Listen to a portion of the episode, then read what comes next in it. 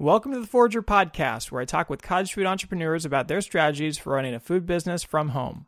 I'm David Crabill, and today I'm talking with Diana Blaylock, who runs a cottage food bakery in Twin Falls, Idaho.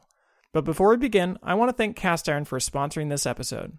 Castiron is the easiest online store builder that I have ever seen, built just for cottage food entrepreneurs like you. With Castiron, you can create a professional looking store in just minutes and make it easier than ever for customers to support your business. Best of all, there are no setup fees, subscription fees, or listing fees. Set up your store for free at www.castiron.me slash forrager. All right, today I have Diana Blaylock on the show, and she has a fascinating startup story. For one, it started in a very fluky way in an apple orchard of all things, and things quickly started to take off. Now, a bakery is one of the most time intensive food businesses to start, and Diana managed to do it with two very young kids, one of whom she was still pregnant with when she launched her business. Over the next few years, things grew to the point where Diana was ready to take the next step and move into a commercial kitchen. She tried to raise $20,000 on a popular crowdfunding site, but she ended up raising less than $1,000 at the end of that campaign. However, the following year, she tried crowdfunding again, except this time she sought the help of crowdfunding experts and used a different crowdfunding technique. The result? She raised over $50,000.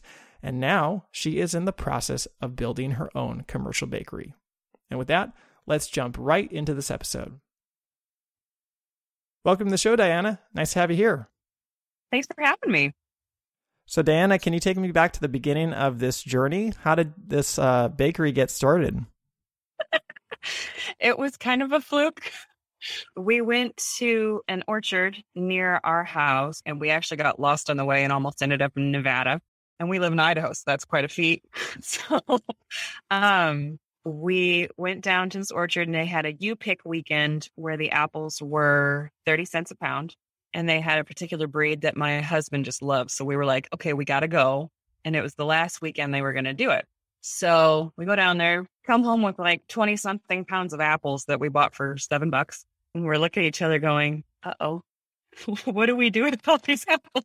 Because we didn't have any way to store them or get through them quickly before they could go bad. I was like, I'll just bake them into pies, sell them on Facebook, and we'll get through them that way. So I put the post on like a local buy sell trade page on Facebook, and it got so much traction that I got booted from the group because I think I got marked as spam. It just kind of blew up from there. Yeah, so it's totally fluky. I mean, why do you feel like you were like, oh, I'm just going to sell these as pies instead of, you know, I'm just going to give away these apples? I think that's probably what most people would do with extra produce, right? Usually, yeah. but I've I've been a baker, golly. I mean, I started baking at home when I was a kid, around the age of like eight or nine. And so my brain immediately went to, well, let's just bake these and use them that way. And so my husband was like, well, what if, what if we started a bakery? You'd be good at that. I was like, huh, a bakery. And it just kind of took off. So you literally had no pre ambitions for starting a bakery before this Apple incident? None. and it's funny because as a teenager, I had tried baking for like fundraising and stuff for like a missions trip. And it stressed me out so bad. I remember thinking, oh, I'll never bake to make money. This is awful. here we are. It's what I do for a living. well, it's really fascinating to me because not only do you run this bakery, but just from looking into your business a little bit, it seems like you're not only running a bakery, but you're super passionate about baking and you're super passionate about this bakery. So, I mean, where do you think that passion came from? So, growing up, if you saw a box mix for any kind of baked good at our house, somebody gave it to us. We were super purists about our baking growing up. So, I've always been a stickler for let's, if you're going to make it, make it right, make it good. Because me and my family, we were big foodies. Like we'd sit, like our thing that we do as a family is we watch cooking shows. So it's just something I've always loved doing. It's my my decompressor. So like a couple weeks ago, we had been baking, baking, baking, and I looked at my husband. I was like, I just want to bake something for me. it's just how I get through stuff. And I, I just love baking. I'm just still fascinated by the fact that you just fell into this. So, I mean, what were you doing before this? I mean, what were your goals before this whole apple orchard thing? Well, I didn't really have any. I was just a stay at home mom. Like, there wasn't really much going on in our lives. Like, my husband was just kind of going from job to job, and we didn't really have a set direction in life. So, this was kind of like a, ooh, let's do that kind of a thing. In the past, I had tried starting little businesses here and there, and they never took off. Like, I had been an artist, and mm, that was okay. I tried cleaning houses for a living, and that was awful. so, this just made sense, and we just kind of ran with it. But you, you did have that kind of entrepreneurial spark in you, I guess. I think so. And I, I never really noticed it until we started the bakery. Like there was something about baking and coming up with a menu and like how to find my demographic that just clicked better than anything else we tried. So this was really, really unique. And you said that you were a stay at home mom. Uh, how old were your kids at that time? Our oldest was three at the time, and I was pregnant with our youngest. So Wow. So you had really young kids, and that's like the hard. I, I have two young kids, you know, about three and one. That's like the hardest time to start a business. I mean, how did that go? It was hard. It was really hard. Our youngest is very um hold me, love me, snuggle me all the time. He's four now and he's still like that. So as a baby, like I'd have him either like in a sling kind of a deal or like one of those backpack carriers while I baked. We have a picture somewhere of him just happy as a clam in his little backpack carrier while I'm doing dishes. And, and that's just how we've always done business with some kid or other hanging around somebody's ankles. it's been an adventure having them around for the ride for sure. Yeah, I mean, just having young kids myself, I'd say they definitely slow down the trajectory of a business. So, what did that first year look like? I mean, you know, you, you did this thing on Facebook, and then what happened? I guess you were headed into the holiday season at that point.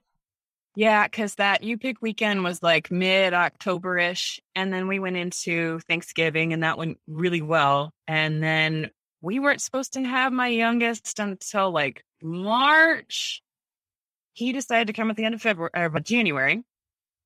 And so I had orders lined up the week I went into labor. I remember texting one of my friends. I was like, hey, did you still want that bread? Because I'm in the hospital. and she was like, oh my gosh, no.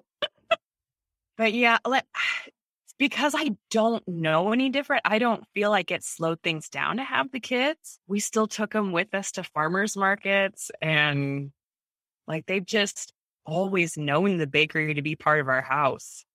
So it's it's actually been kind of cool to have them be part of the bakery, honestly. Yeah, it's really cool. And I, I actually I'm thinking about another angle here. Like some people, you know, become entrepreneurs, start a business, then they have a family and they work through it. But when you have really young kids, and it's it's hard to have young kids, it's really hard to start a business as well. So it would be just really easy not to do the business. Like if if it never was a goal for you, like what kept you going in the early days when you were starting the business? Part of it was at the time my husband was in a job that was not making enough to support the family, so we saw it as a way to kind of supplement income as well. And he and I had been having a lot of hard conversations for me at that time because I kind of felt like I didn't have any drive in life. So when this kind of fell into our laps, I was like, oh, this is what I want to do with my life. Because he was looking at from an angle of once the kids leave, what are you going to do? I just, I, I kept racking my brain and going, I have no idea. I feel like I'm living for my kids. So this was a way for me to kind of like marry a dream with living for my kids because I could supply for my family and do something that nobody else could do if that makes any sense. Because there's there's some bakers in town, but like I feel like I add a little something to it that's just different. Yeah, I saw that you're originally from St. Louis, and you said somewhere that they had great bread in St. Louis, not so great in Twin Falls. There were a lot of really great bakeries in St. Louis. And we came to Twin Falls and we were like, hmm, wow. So I looked at my husband. I was like, you know, now that we're starting a bakery, maybe we could like give this town what it needs and give them someplace where they can A, feel like home and B, get a really good donut, bread, pie, whatever, and just, you know, really give them something good. So, for that reason, did you feel like there wasn't a lot of competition when you got started? Not really, no. Like there's there's other cottage bakers in town, but I feel like I do something different from each one, partly because I've expanded my menu so much. And honestly, it's become like an entity of its own now. But like we first became known obviously for the pies, but then we also added challah bread to our, our repertoire. And nobody else in town can do challah bread like I do. So it was one of those things. Oh yeah, you're that challah lady, blah blah blah, that kind of thing. I, I've never really felt like the competition was really going to put me under ever because most places had like their one specific thing they were known for, like the donut shop or that pie place, that kind of thing. We kind of hit it from all angles. it's interesting that you have such a big menu because I feel like most cottage bakers, as they get into their business, you've been doing this for a few years now, they pare down their menu, right? Like, have you had to pare it down at, at all? We took one thing off the menu. for a while, I tried to do cakes, and I'm not very good at them, and they're super time consuming. I couldn't justify keeping them on the menu. And there's so many other cottage bakers in our town that do a beautiful job and they make cake that tastes way better than mine. I was like, you know what? They can handle those customers. Those customers will be happier that they're handling it. so I just took it off the menu and I'm, I, we've all been much happier for it. But other than that, if anything, I've expanded it and expanded it again. I've kind of come to a point where I'm like, okay, if I expand it again, I'm going to have to hire out help. and I saw that you do everything made to order that just seems like it'd be really overwhelming. Like all the ingredients you'd have to have on hand. Like, how do you make that work? Oh, golly. It, organization is a big thing at our house. So we got one of those really big, like storage racks from Costco, and it's just loaded with ingredients and packaging. It's just, it, it, it comes down to making sure you've got everything lined up. So, like, I go shopping one particular day of the week and say, okay, these are the orders I've got set up. This is the event I'm doing, and this is the menu I set up to do for that event. And so I can have everything I need on hand and then just store it as necessary. Well, speaking of your kitchen space and organization, uh, it sounds necessary because I read that you're in a condo, right? And you it said you have a small kitchen. I mean, it's just amazing to me that you're running this bakery and it seems like it's a thriving bakery out of a condo. Like, how do you make that work? we don't. no, it, I, I do make it work. It's just so hard. Our kitchen is mm, maybe 120 square feet. And it really comes down to time management and going, okay, if I bake this for this long, I can prep this while that's baking and, and kind of switch things out throughout the day. It's like juggling all day long, especially for like big events. Like I did one last November. It was a three day event and I had to bake in advance to make sure I had enough stock for all three days. That was fun, but it was hard. So, in regards to events, uh, is that kind of what took your business off the ground when you're getting started? For sure. Once we started getting into, especially like the farmers market, then we started to get like a face in the community, and people started to go, "Oh, you're that one lady. I got cookies from you." That kind of thing. And uh, I would say events really helped because when we just stuck to made to order, it was so much harder to help people know who I was because then you have to rely on like social media algorithms and all this other stuff. And we didn't have a website at that time. So SEO was a joke. But yeah, getting out in the community, networking, and really getting to know my client base really helped. And I'm sure it helped to have, you know, the holiday season as kind of what kicked off your bakery, right? Because you're selling pies during the biggest pie season of the year. Oh, yeah. the only trick is with, with Idaho cottage food laws, you're not allowed to do anything that's not shelf stable. So that first year, everybody's like, oh, you can do my pumpkin pies. And I'm like, no, I can't. I'll get in big trouble for that. That's been kind of a drag for me because every year on Thanksgiving, they're like, do you do pumpkin? No. But overall, yeah, starting off right there before November was huge and it was, it was fun. Yeah. Well, you're getting into the pumpkin pies soon. We'll, we'll get into that a little bit later. But I mean, markets and events are tricky, right? Because you have, like, especially with baked goods, don't typically have a long shelf life especially if you're making everything from scratch without preservatives. So, how do you predict how much to prepare for an event? A lot of that kind of came with practice. Early on, we had no idea what an event would generate or how much traffic we get. So there was a lot of trial and error there. And there were a lot of weeks where we come home and go, okay, I guess we're going to put all this up at a discount on the Facebook page. Oh, well, but now that we've been doing it a while longer, we're like, okay, well, this is what we did last year at this event. Maybe we could increase it by X amount and see how it does. And then the next week we go, okay, this item did really well. Let's increase that, but back up on this other thing that we came home with extra of. So I, a lot of it just comes with practice, honestly, and trying to figure out how to bake everything in a two day span.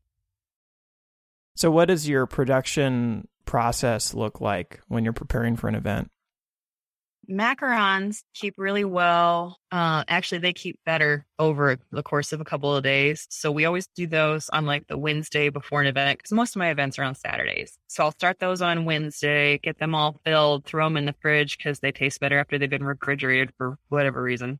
And then on Thursday, I'll usually jump into pies. So I'll prep all the dough, do all that, bake them, get done probably, you know, nine, 10 o'clock at night. And then Fridays tend to be like bread and cookie day. And then it's like a race to the finish to try to get it all done and then throw the donut dough in the fridge so I can work on that in the morning of the event so I can fry them, get them ready to go, and then bust my butt over whatever event I'm doing. Yeah, that sounds like a ridiculous schedule, especially if you're a stay at home mom. So, you know, you're selling, I guess, macarons, breads, pies, cookies, donuts. What tends to sell the best at events? Oh, it depends on the year. Let's see. Last year, our big seller was quick breads for whatever reason. And then as soon as the new year hit this year, quick breads kind of like fell to the bottom. I'm like, what happened, guys? you guys loved this last year. But this year we added focaccia bread, and that stuff sells itself because you can smell it from about five feet away. So people walk past my table and they go, Whoa! So that's been fun to bring. But overall, like ever since we started adding macarons to the list, those are our biggest seller just because they're unique and they're tricky to make. And not a lot of people like trying to make things that are hard. So they're like, oh, I tried to make these at home, but yours are beautiful, blah, blah, blah. And I, I try to make mine really unique in that I will do my own flavors based on some of my pie flavors too. So one of the pies that we're most known for is a triple berry pie, and it's got blackberries, raspberries, and blueberries. And what I did was I took a, scaled down version of that and boiled it down to a jelly, and I used that as a filling in a macaron. And then one that we just introduced to the menu, oh, I think that was last week, was a uh, strawberry rhubarb one. And oh, that one's good too. Oh, and then I do an apple pie one that's really good. So that's been really fun to kind of figure out flavors that nobody else does and really make it mine.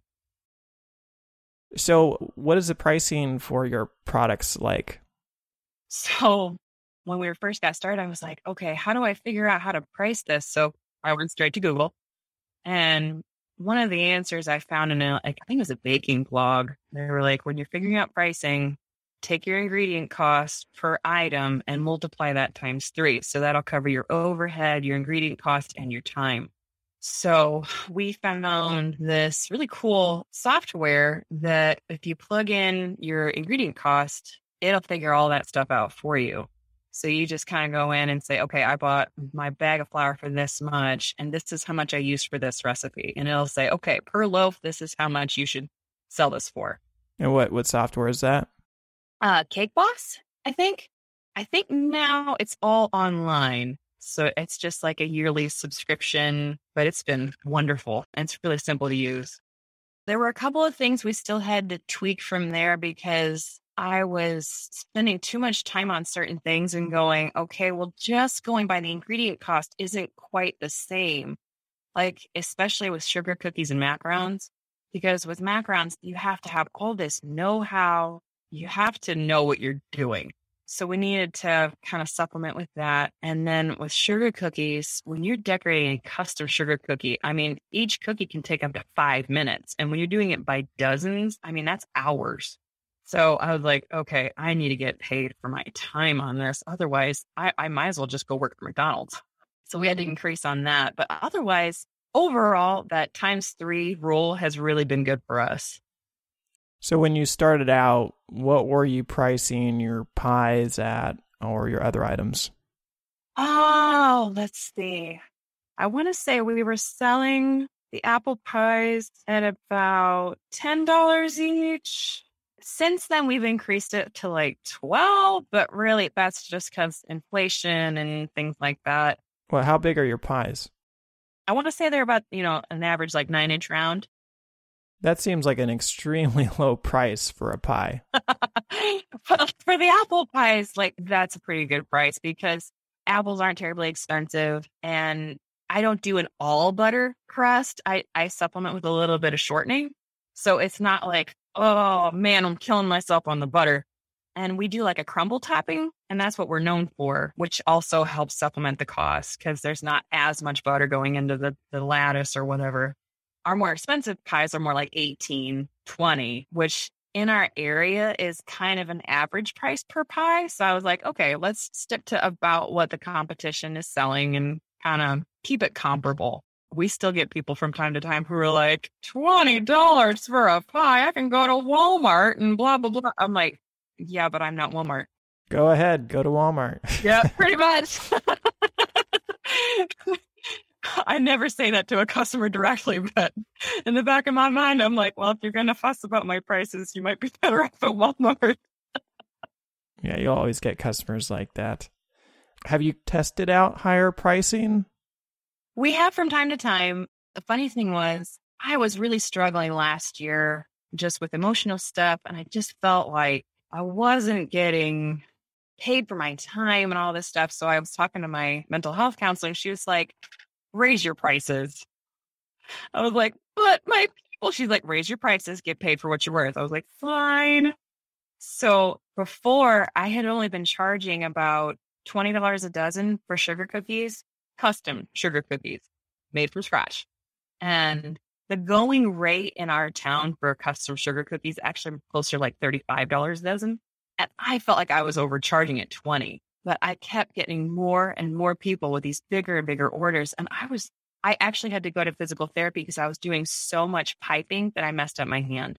So when we raised the prices, I raised it up to $30 a dozen. Yeah, even $30 a dozen, that's 250 a cookie and that's a really good price for a custom decorated sugar cookie. I know. And it still didn't slow people down. if anything, that increased my sales. I was like, are you kidding me? Because I was hoping to kind of like ease up on that part of the menu, but it's just kept going strong. And I'm like, okay, well, I tried. so you need to go up to at least the average of 35, right? I'm thinking about it. Well, and also I was talking to my husband the other day. I was like, here's the thing. We're getting to a point where this is such a time suck and I'd rather be baking other things that I think I'm just going to put a limit on how many I do per week. And if I reach that limit, sorry, you know, come back next week kind of a thing. I haven't reached my limit yet, but it might be because I've made the limit too high and that's my own fault. I'm terrible about putting boundaries. My bakery, it's bad. Well, I saw on your website that a dozen chocolate chip cookies you're selling for $6 today. And that just seems ridiculously low to me.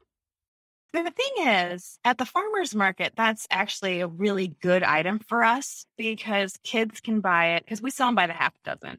So we'll do like $3 for six of them. And kids love that because then they can buy it themselves with their own money. And that's part of my demographic is families. So having a few things on the lower end is really helpful because then the, the kids feel empowered and the families are happier. And we have a lot of lower income families in our town. So I like to have items on my menu that are accessible to everybody. And my chocolate chip cookie recipe is so fast that I'm like, mm, yeah, $6 a dozen. That's about right. so, I mean, as you push this business forward, I guess it was in 2017, right? That you started it? Mm-hmm. And so as you moved it forward and, you know, you had the big holiday season and then I don't know if things fell off a little bit as you headed into the new year, but like when did this bakery feel like this is legit? Like this is a, a full time thing? Oh, probably 2019 was when it really picked up speed. Like we were baking a lot then. And then 2020 really put us over the edge. And I was like, yep, this is a full time gig. I made jokes at the pandemic's expense. I was like, everybody's eating their feelings because being a, uh, what would the way they call it, essential, because I was producing food, I could stay open as long as I could deliver and do contactless stuff. So I think during the pandemic, we waived the delivery fee. We were like, hey, we understand these are unprecedented times, blah, blah, blah. And so we did a lot more deliveries. We did a lot of contactless stuff. Like we just have a chair sitting in front of our house and say, okay, here's your order. Love you, bye. but we sold, this is before I took cakes off the menu. We sold a whole bunch of cakes and a whole bunch of donuts. And we did great in 2020, which was really wild because the farmer's market that year, we had to space our tents apart just so I think we had to do at least a 10 by 10 space between so it looked really weird, but we still had really good traffic flow and we did great that year. But yeah, that was that was about the point where it was like, okay, I need to learn how to pace myself, figure out how to make this a full time gig, not a run myself into the ground gig.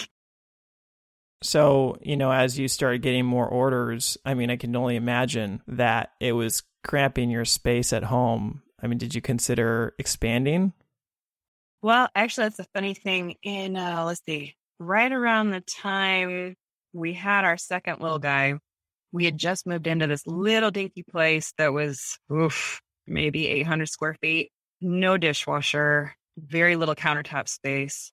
And that was the first year the bakery really took off. And so I was spending probably about four hours a day doing dishes just because no dishwasher. So from there, let's see, in I think it was 2018 was when we bought our condo. And the big selling point was the kitchen because most of the places we looked at when we were looking for a house, there was either no dishwasher, the kitchen was garbage, or it was just a terrible fit for our family. And this one was just such a good fit that we were like, oh, this is it. So I guess in a way that was our quote unquote expansion was moving into our condo.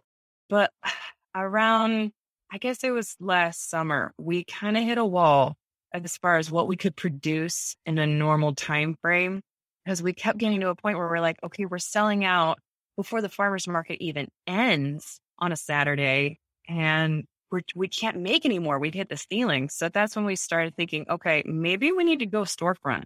So that's been a long road. I saw that you were looking into a commercial kitchen back in 2020. Has it been that long? Oh my gosh. Well, is it that 2020 was your first crowdfunding campaign, right? Yes. And that tanked hard. So we had been approached by one of the local restaurants. He was like, Hey, maybe we would do like a commissary kitchen kind of a thing. I was like, Ah, oh, yes, that'd be a perfect like midway step between doing, you know, the home things that rather than going straight to a storefront. And so he's walking me through his kitchen and it was not a good fit because he showed me the oven. He goes, it works most of the time. And I'm thinking to myself, I need it to work like all the time, actually. so the big thing for that crowdfunding campaign was just to raise funds for equipment. And we didn't know what we were doing. It didn't do well. We didn't even reach our minimum goal, I don't think. So that was really disappointing. And then ended up, they weren't able to do the commissary kitchen thing. And the closest option for us to do that kind of thing is two hours away. So it was like, okay, well, I guess our next step is to actually open a storefront. So let's see, that was toward the end of 2020. And then somebody at our, our local women's business center was like, Hey, I know this company that does crowdfunding. Would you be interested in trying that again? And, and I was so burnt out from it that I was like, Oh, I don't want to try that again. It won't work. blah, blah, blah. She's like, no, no, no. They have this whole curriculum that you work through and they show you how to find your network and all this stuff. You just have to be willing to put in like six months of work. And I was like, oh, more work.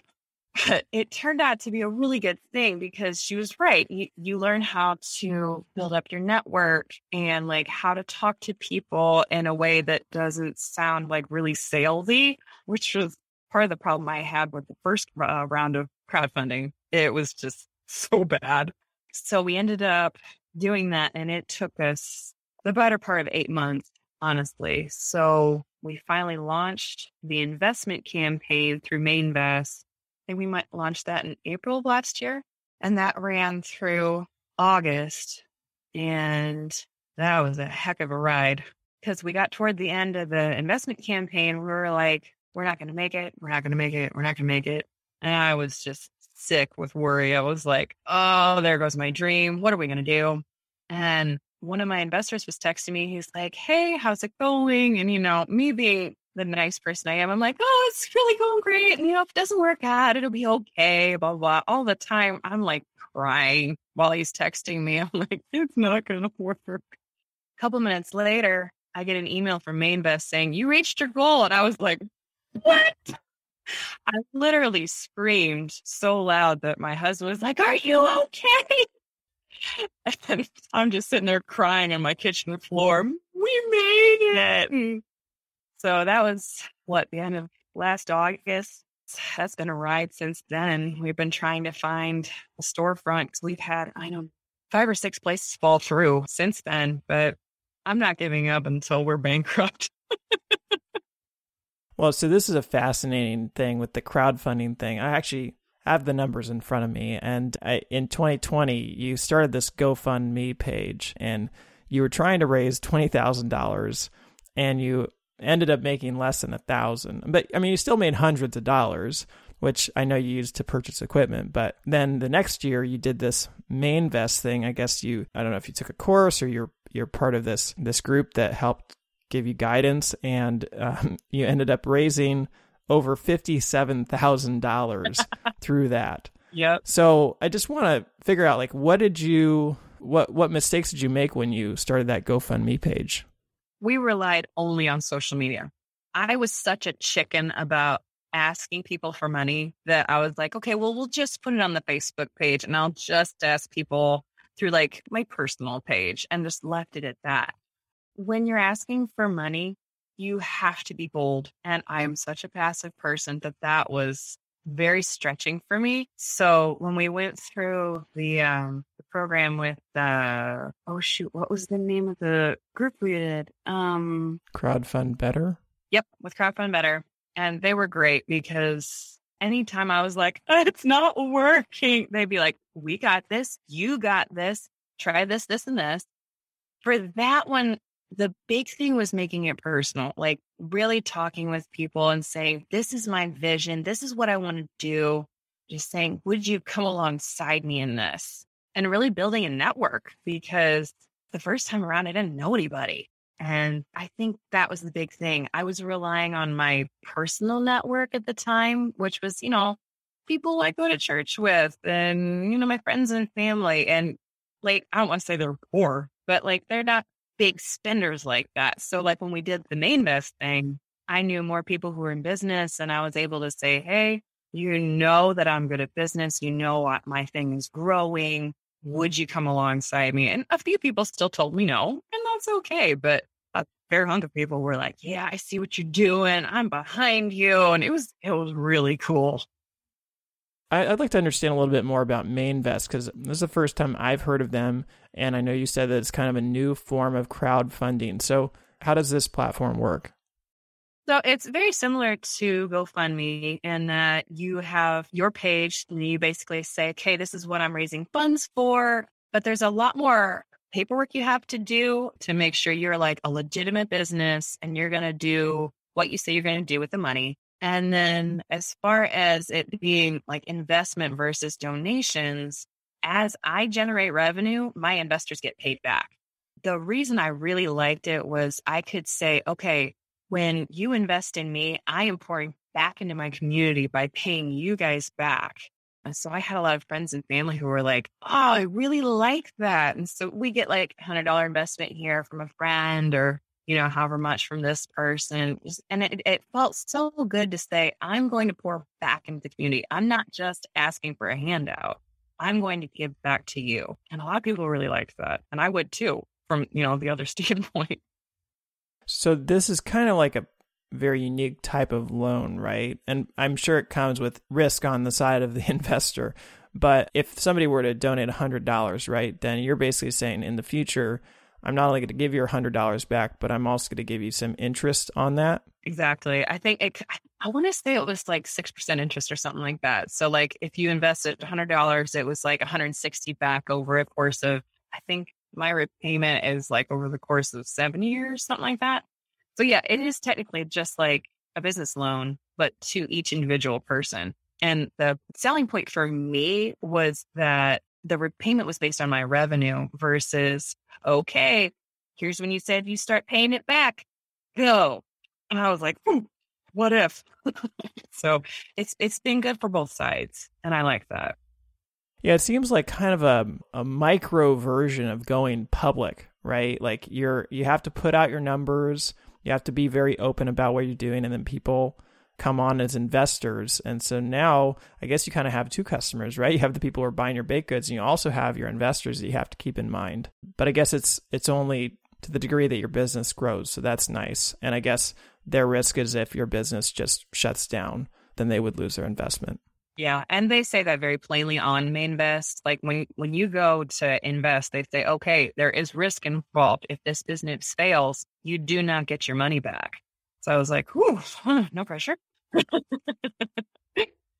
But they're they're very stringent on who they let into Mainvest and things like that. So it I like that they take care of the investors and the companies that go on to Mainvest because it's not just okay. Well, we'll just take your money. Now there's there's hoops you have to jump through. So it was really cool.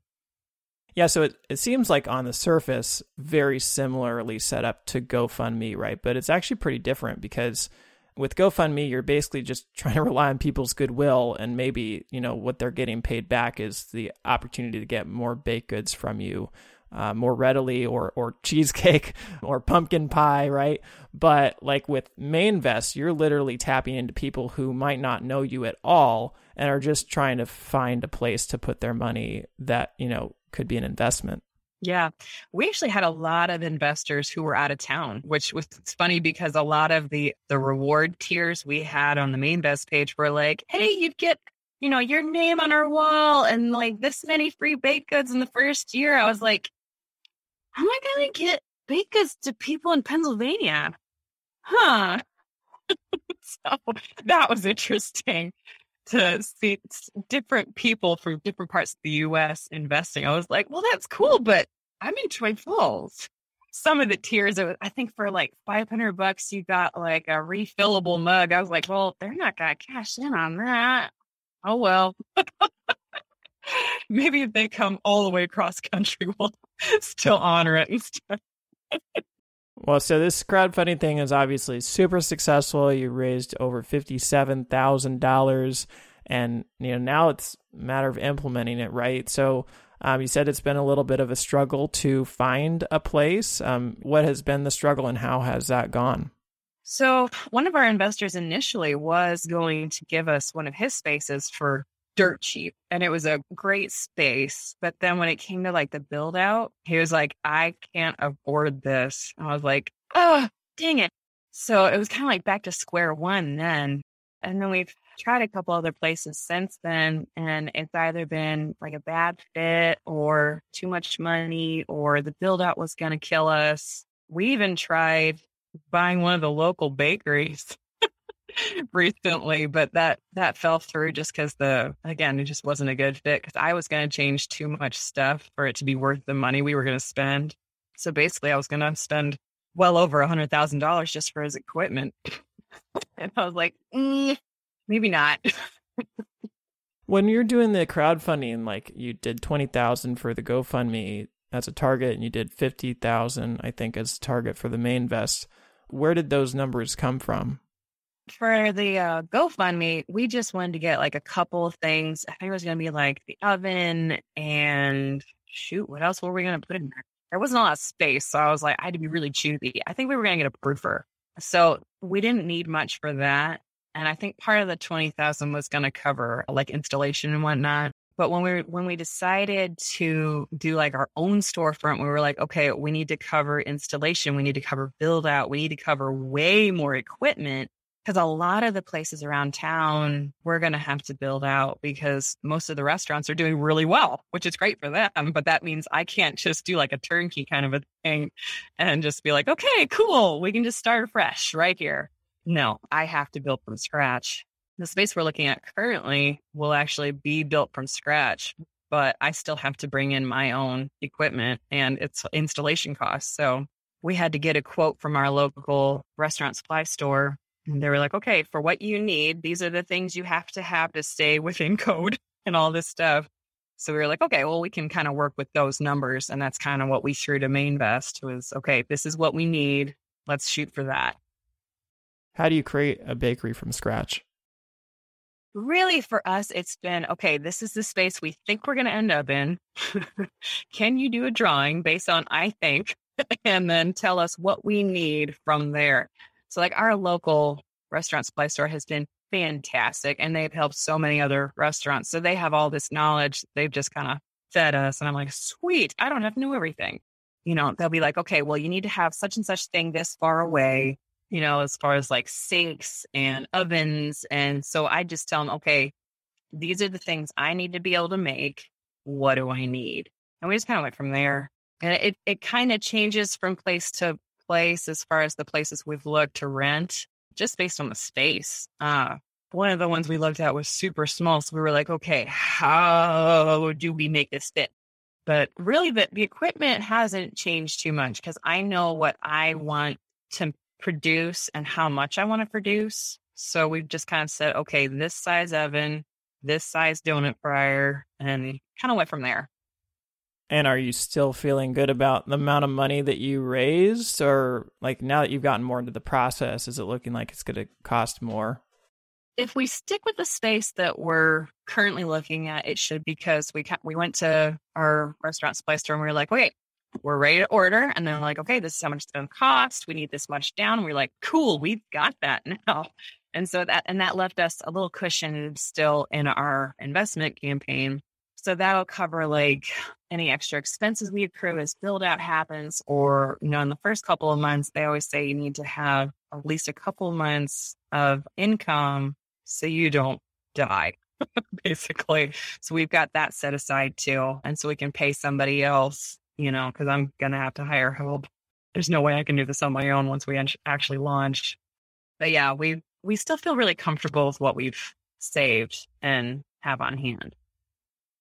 In terms of help, I mean, I know that you do like all the baking, I think, but your husband helps out with it a lot, right? Like, how involved is he in the business?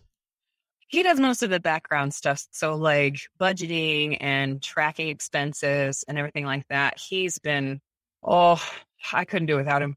So, for a while, we were baking side by side I, I taught him how to do the donuts and some of the cookies we were doing together. But recently we hit kind of a personal financial slump. So we were like, okay, this part time thing for both of us isn't working. So he had to go and uh, do a full time thing where he was working, which will be good for us, but that means now most of the baking's now on me, which is okay. We're we're making that work. So most of what he does is like dishes on the side when I'm like super overwhelmed or keeping track of our inventory, things like that. Stuff that just totally slips my mind, but he's really good at because he's super organized. Yeah, you say you're overwhelmed, and I mean, that's completely understandable with how much you're doing. But I did read somewhere that you said, you know, not only do you love baking, but it's kind of a de stressor for you. And I found that a little ironic because I feel like starting a bakery would add a lot of stress to that process. Has running this as a business kind of taken the fun out of baking for you? It depends on the week, honestly. There are some times where we get so busy that I'm like, ah, can't see the forest for the trees. And honestly, it comes down to how busy are we as a family and how busy am I with the bakery because it never fails. We get busy as a family when I'm busy with the bakery and they it, it always overlaps. So that's been tricky to figure out. Has there been a point in which you felt like quitting the bakery? Mm-hmm. Multiple times. It really started happening in like 2020 when everybody had anxiety through the roof and we're all checking, you know, COVID numbers and blah, blah, blah. I was like, oh, I can't keep up with this. My anxiety's through the roof. I'm getting depressed, all this horrible stuff. But I kept telling my husband, I'm going to quit. I'm going to quit. I can't do this anymore. He's like, you don't mean that. and he was right. It was all totally an emotional response. And he had, he had to keep talking me off the ledge. You love what you do. You love your customers, all this stuff. I was like, oh, he's right. Oh, he's right. The hardest parts are when I start forgetting why I'm doing it. And I'm just like head down, baking all the time, trying to keep up with my social media and all the messages and everything. And that's when I'm like, I don't want to do this anymore. But then when I get that one customer who's like, I just love you and you're you're part of the reason we love Twin Falls. I'm just like, oh, okay, I can keep going. I think the the big thing for me to keep going is remembering my why. And my why is to bring joy to the Magic Valley where we live. Because in a lot of service industries, it's like, hey, here's your total. Bye. But that's not my business model. I like to really care for people and really get to know them and make sure they're okay. And a lot of my customers have become close friends. So it really comes down to remembering why I do this and sticking to that. Because without that, I might as well quit. You know, and then it's just baking, blah, blah, blah, making money. Yeah, I saw on your website, I think, you know, you have references to Jesus and your religious beliefs. How has that impacted your business? I really feel like God's called us to this town the fact that we're here is so bizarre. Like when we lived in St. Louis, this is really embarrassing to admit. I didn't know where Idaho was on the map. So we we, we moved out of St. Louis because we felt like God told us to go west. And we were like, okay, where? And we never really got a clear answer. So we tried Denver for like six months. And it was such a bad fit. Like we just felt like we were never going to make it there because the cost of living there is so expensive. And then my in laws called us and they're like, hey, we, we just moved up to Twin Falls. We're renting this house while we're building another one. You want to come live with us while we're building our house. And then when we move out, you can just keep renting this one. And we're like, oh, please get us out. Please, please. it, it just feels like God orchestrated it all like I never would have picked Idaho to live in. Never in my life. But now that I'm here, I'm like, where else would I go? Because we've gone back to St. Louis to visit, and I'm like, eh, nope, doesn't feel like home anymore. Which is so funny because I never in my life would I have thought I'd ever leave Missouri. but here we are. And I wouldn't leave it for the world. Like, I love this town, and I really feel like God called us here to take care of these people and give them something good to look forward to. And I, I really feel like because God called us here, that I have a bigger why Like, I feel like God gave me this. I feel like I have to be a good steward with this because this was a gift. And these are the people he gave me to take care of. Yeah, and I see you not just supporting your community through selling baked goods, but you've also done classes as well. Can you talk a little bit about that? So there was a point where we were like, man, every January our sales drop. and we are like, man, this kind of sucks because everybody goes into New Year's resolutions and they don't want to buy baked goods. so we are like, okay, well, what's a way we could kind of supplement our income in that time? And I was like, what if we take classes? Because I had people all the time who were like, oh, I just love to learn how to bake like you do. And I was like, you know, that'd be really fun. And the, the big class that always does well is macarons because they're so stinking hard and nobody knows how to do them. That's been our biggest class. And one of the best moments when I do a macaron class is to show people how to know when an egg white is properly whipped. So what you do is you you whip it until it stiff peaks, and then you take the bowl off the mixer and tip it upside down over your head to make sure nothing falls out. And the first couple times I did that, you'd get that one random middle schooler in the group go! it was just too fun to mess with them like that. and it's funny because another cottage baker that I'm friends with, she was like, aren't you concerned that, you know, doing classes, people take your recipe and then go sell them somewhere else like you do? I was like, nah, not really. And honestly, if they do and they do it better, cool. Good for them, you know? It, the funny thing is, like, most of the people who have taken my macaron class, they're like, that was fun, but I'm going to keep buying them from you because they're hard. but the, the classes are so much fun because I get to know my students and we have so much fun just bonding over food because most of the people who take cooking classes, they love food. So we're all just a big group of foodies just going on about all the local places to go eat while we bake. it's great. So when you started this bakery and you thought, "Oh wow, this might be the thing that I'm meant to do," and you had these ideas of what running a bakery would be like, well, now with a few years of experience, what do you know now? Like, what is it like running a bakery? Is it harder than you expected? What should people know if they're trying to get into this? I think I went into it kind of with rose colored glasses, going, Oh, I get to bake all the time. It'll be so fun and it'll never be boring. Well, like looking back, I think the big thing I've learned over time is time management. Because when I first started, I would bake everything by order. So if, say, somebody ordered like a dozen chocolate chip cookies and then a pie, I'd go, okay, dozen chocolate chip cookies and then go bake the pie.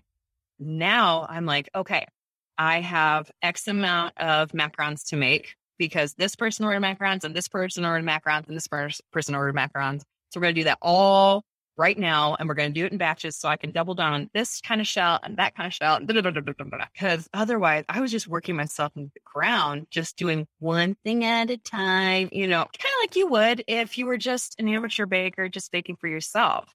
But now I've got kind of like well oiled machine, go, go, go, go, go.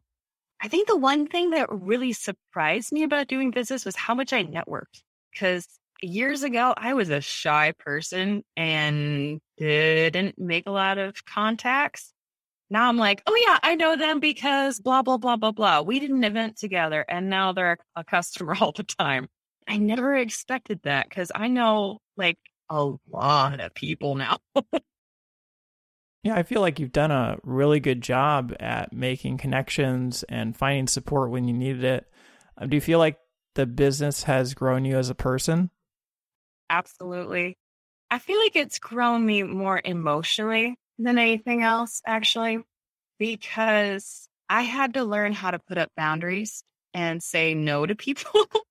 which sounds funny because before I was such a people pleaser. I was like, oh, yeah, I can do that. Oh, yeah, sure. I'll work till midnight for you. And over time, I was like, I'm killing myself for people I barely know and my family's never seeing me. That's not right. So I had to really learn how to put up hard walls and say no for my own health and for the health of my family. So my kids would actually grow up with a mom. Cause we've even had times where I was like, I'd love to help you, but I had to close orders because this, that, and the other thing. Sorry, try this other baker in town. That took me a couple years to learn because I'm such a people pleaser. Like it's so bad. that might be part of why I grew really fast early on, but it's not an ideal way to grow. well, I'm glad that you said yes to this podcast so we could get to learn a little bit more about you. Um, as you look forward, I mean, I know you're you're working on maybe building out this commercial kitchen. Where do you see yourself in a few years? Depends on how many years out. Once we get this launched, I would like to have like a team behind me. The the dream is to have like a used bookstore attached to the bakery and just have it be like a hangout spot almost. From there, I'd like to launch a couple other businesses because apparently one's not enough. like me and my husband have bet around the idea of doing like a bed and breakfast or a pizza joint. So I think I have a problem. Well, I recommend you do one business at a time. oh, yeah, definitely for like the first five, ten years, we'll probably just stick with the bakery, make sure it becomes a well oiled machine and can go on its own without me, and then just like hire a manager. and then from there, we'll probably launch something else because I don't sit still well.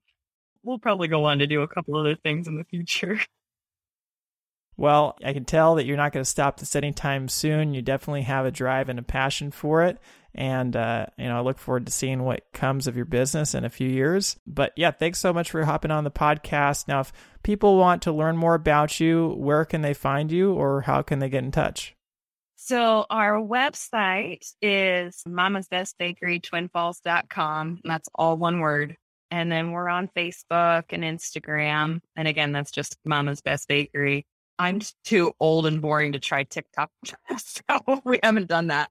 But yeah, you can find us there, and you can see our menu on the website and stuff like that. Yeah, and you have a contact us page on your website too. So yeah, thank you so much, Diana, for coming on and sharing with us today.